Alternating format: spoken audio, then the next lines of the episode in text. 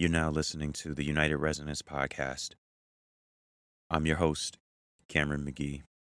Thank you for tuning in.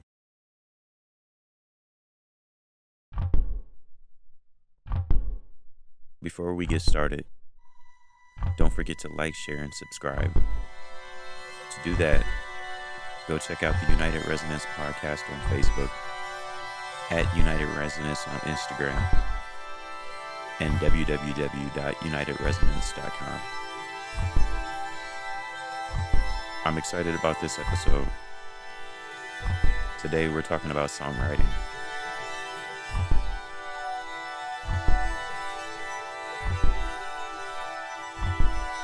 Let this meditative music soothe you.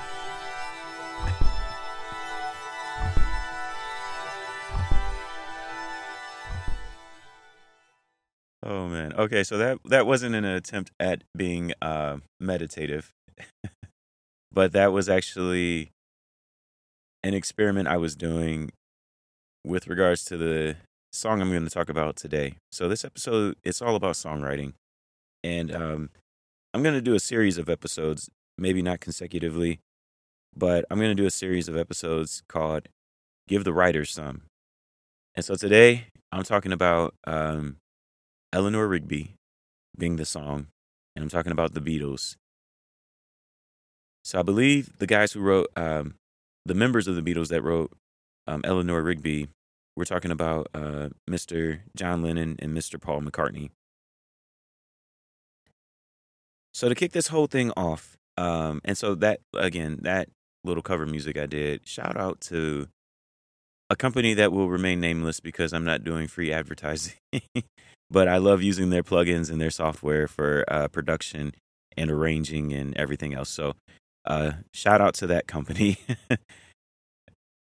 um, allowing me to uh, kind of play around and experiment with uh, some colors and some things that they have. That was all software, so that was pretty cool. So to kick this whole thing off, let's start here. The United Resonance podcast is all about music that makes us feel. I started taking a songwriting course through Berklee College of Music um, through their Coursera offerings some time ago to better understand putting pen to paper and creating stories beyond what I've long aspired to do in just playing and arranging music. One of the things I love about this course is that it forces me to do a few things right out of the gate. So the first of them, it is to just sit and listen to music. I think that most people can attest to turning on music just to breeze through life's moments versus sitting and active listening. To me, sitting and active listening, just listening to the music attentively, that's when you begin to treat the music like the artwork it truly is. So I think um, it's very common. I don't want to say most people because I don't know most people. I know myself and I know a few people. But I want to say I, I, it is pretty common that people turn on music just to fill in the space where, um, you know, some of the music that we listen to, it, there's actual art in it, there's actual storytelling in it, and it's beautiful. And then the second thing that this uh, course has forced me to do, um, it is to listen to songs selected by uh, the professor, so Mr. Pat Pattison, uh, that demonstrate key concepts for each of the lessons that we have gone through. And so in this episode, I want to focus on the very first song on the list uh, for this course and the very first lesson, um, and talking about how we support key concepts about idea development and songwriting. So, like I said, I want to talk about Eleanor Rigby, and um, that's my song of choice. It's actually one of my uh, favorite songs by the Beatles and uh, it is actually a sad song. I feel like if someone says their favorite song, it's something that maybe makes them happy or brings joy in some kind of way to them. But um, I think for me, this is my favorite song because of the songwriting. So the first time I ever listened to the song, I had heard of the title of the song before through different pop culture references and different things like that. But I never really stopped to listen to the Beatles until like a few years ago when I started this class. And so, um, you know, when I when I listened to this song, it's like I I I kept it on repeat when I first started listening to it. I probably listened to it a dozen straight times because I was just kind of enamored and impressed with the songwriting.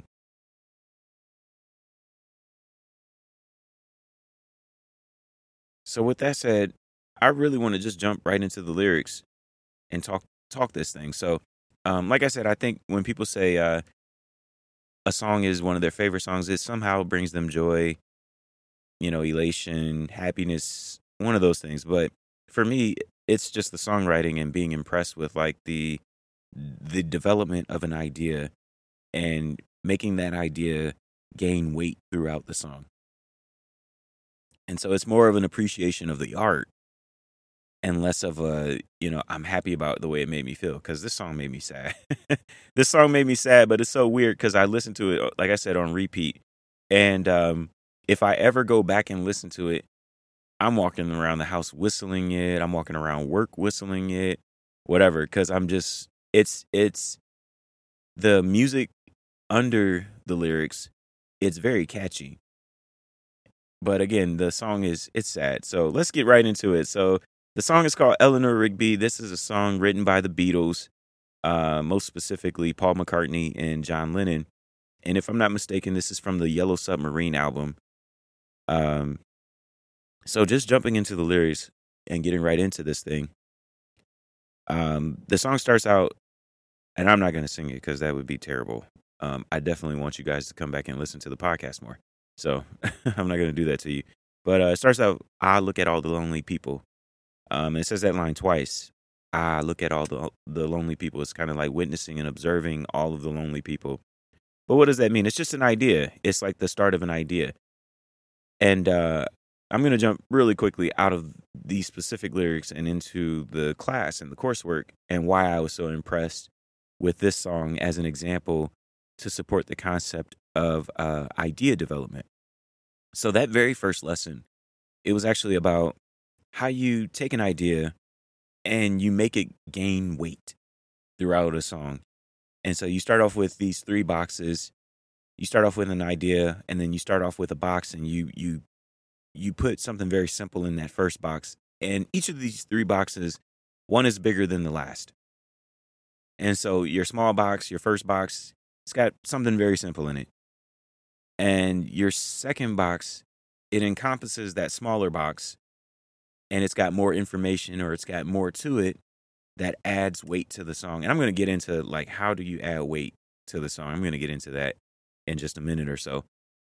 And then that third box is like, oh, okay, it contains both box 1 and 2 and it's adding even more weight to the song.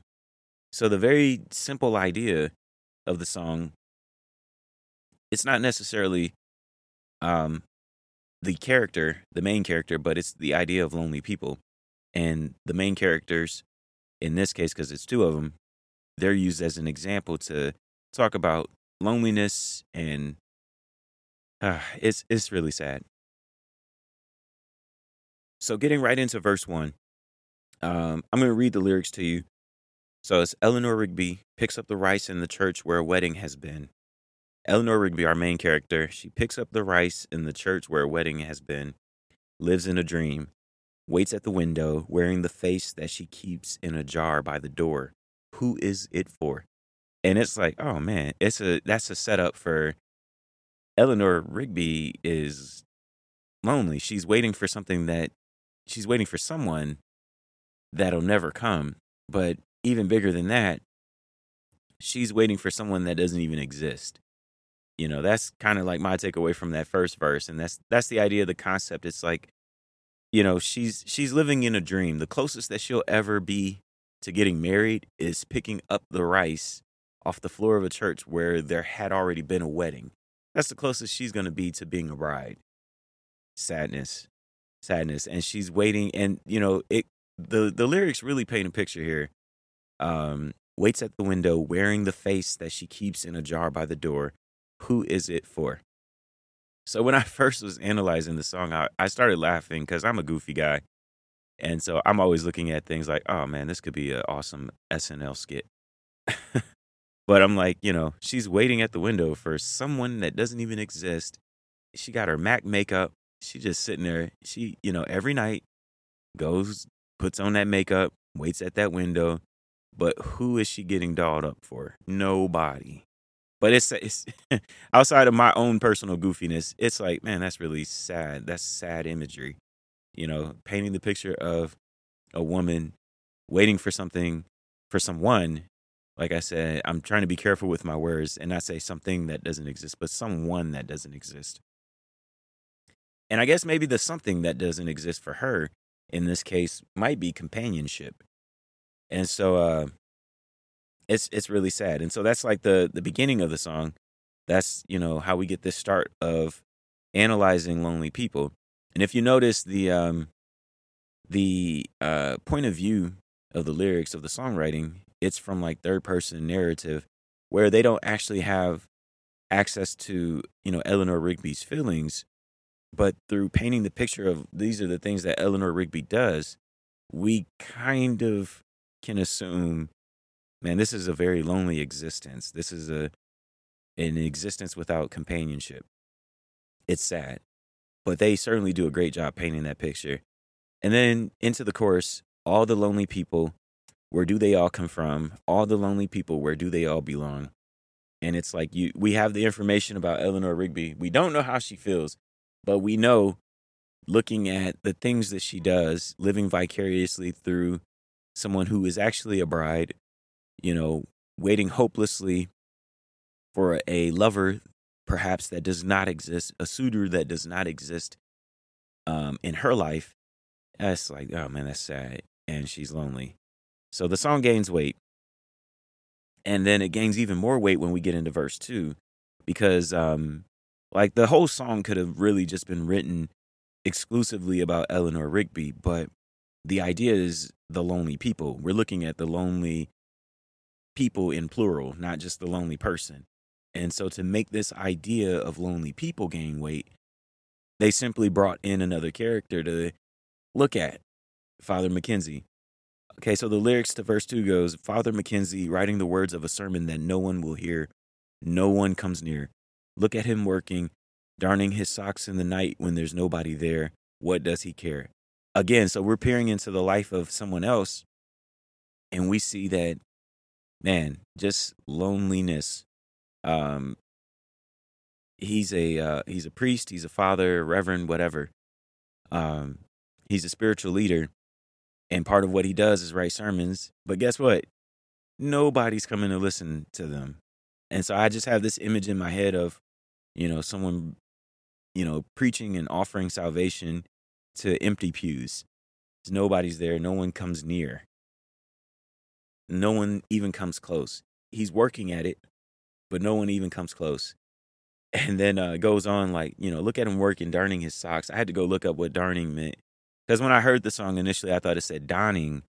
To me, it's like, oh, he's wearing his socks and it still kind of supports the idea of like why are you wearing you know your nice socks and no one's home but you what do you care but i i you know looking through different uh reference sites for what are the actual lyrics this one says darning his socks in the night and i think darning means like he's fixing his socks um you know whatever the case may be and it's like what do you care to even fix your socks you don't have companionship.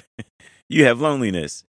And so it's it's sad, but it's like you have this imagery of, you know, what this person does in their everyday life. And it's hard to miss that imagery of these people, they do these things out of a lonely existence. And, you know, the narrator is asking the question, you know, what do you care? Or he asked the question to Eleanor Rigby, you know, about her putting on her putting on a face in a jar. That to me means makeup. Who are you putting makeup on for? And it's like, oh man. And so then we get back into the cor- uh, the chorus. Um, all the lonely people, where do they all come from? All the lonely people, where do they all belong? And um, back to the bridge of I look at all the lonely people. And then let's go to verse three. Verse three is the heaviest of all. Appropriately so. So I like what they decided to do, which is they brought Eleanor Rigby and Father McKenzie together. Now I feel like um, in popular culture, in art, when you have two characters of opposite sexes, there's always this tendency, I think, in our minds that there's companionship that is meant for them to with one another, or there's a romantic relationship meant for the two of them, or whatever. And so, um, this verse gains the most weight, or the song gains the most weight at this point, where these two are brought together. And so, as I'm saying this, if you've never heard the song before, if you don't know the lyrics, you might think, oh, they're brought together. So these two lonely people are brought together. That's the end of the loneliness, isn't it? It is not. if you know the song, you know what I'm talking about. So, verse three goes uh, Eleanor Rigby died in the church and was buried along with her name. And I thought, uh, I'm pausing here. I thought when I first heard the song, I thought it said she was buried alone with her name, buried by herself with no companionship. And her name, her family name, her mother's last name or her father's last name, but not the last name of a spouse or a suitor or anything. Buried alone. All right, so back to it. Eleanor Rigby died in the church and was buried along with her name. Nobody came. Father McKenzie wiping the dirt from his hands as he walks from the grave. No one was saved. And so, yet again, we're dealing with the loneliness of these two, where, okay, so they're brought together, but it's still loneliness and it's sad and it's depressing because it's like you know eleanor rigby you just kind of assume she lived some length of a life right? At least adulthood some some length of life into adulthood and she died alone and father mckenzie buried her alone and it's sad no one came to eleanor rigby's funeral and no one um you know the last line of um the that third verse is no one was saved, which is kind of a um it's it's a shout back to um both nobody came to Eleanor Rigby's funeral, but also it's a shout back at um Father McKenzie he's writing words of sermons that no one comes to hear. And so there's still that loneliness even there for him, even outside of if the song is not about you know, maybe they find romantic companionship or romantic relationship between the two of them because we brought them together in the lyrics. It's even just, you know, um, Father McKenzie has no one there with him, even to share, you know, even to offer salvation to, if that makes sense. You know what I mean?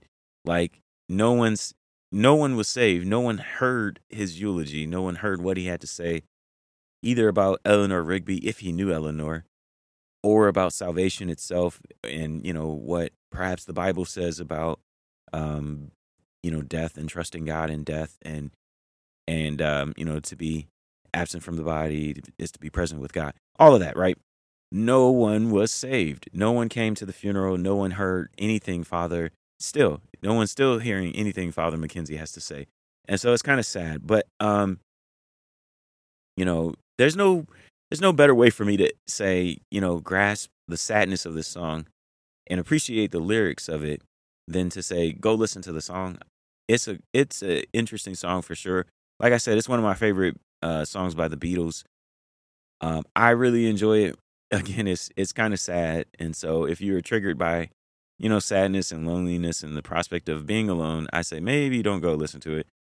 But um, it you know, if you just really want to appreciate the art and appreciate how you can develop a simple idea, in this case, they developed the simple idea of, of loneliness and made it grow so much so that they talked about not only the loneliness of a single person, but the loneliness of two people and how those two people actually crossed paths. But the way in which they crossed paths was very sad and it still ends up being lonely. If that's not gaining weight, I don't know what is. so uh, again, I, am so happy to be doing this series and talking about um, you know the songs that I like and um, you know appreciating songwriters and lyricists and everything else and you know the art form of songwriting. And so I I'm grateful that you took a took the time to listen to the podcast on today. However you listen to podcasts, so grateful. And I'm looking forward to continuing this series, but also doing some other things as well. So stay tuned. Please continue to listen to the United Resonance podcast. Go support the Facebook page, the Instagram page, as well as the website. All right, take care, guys.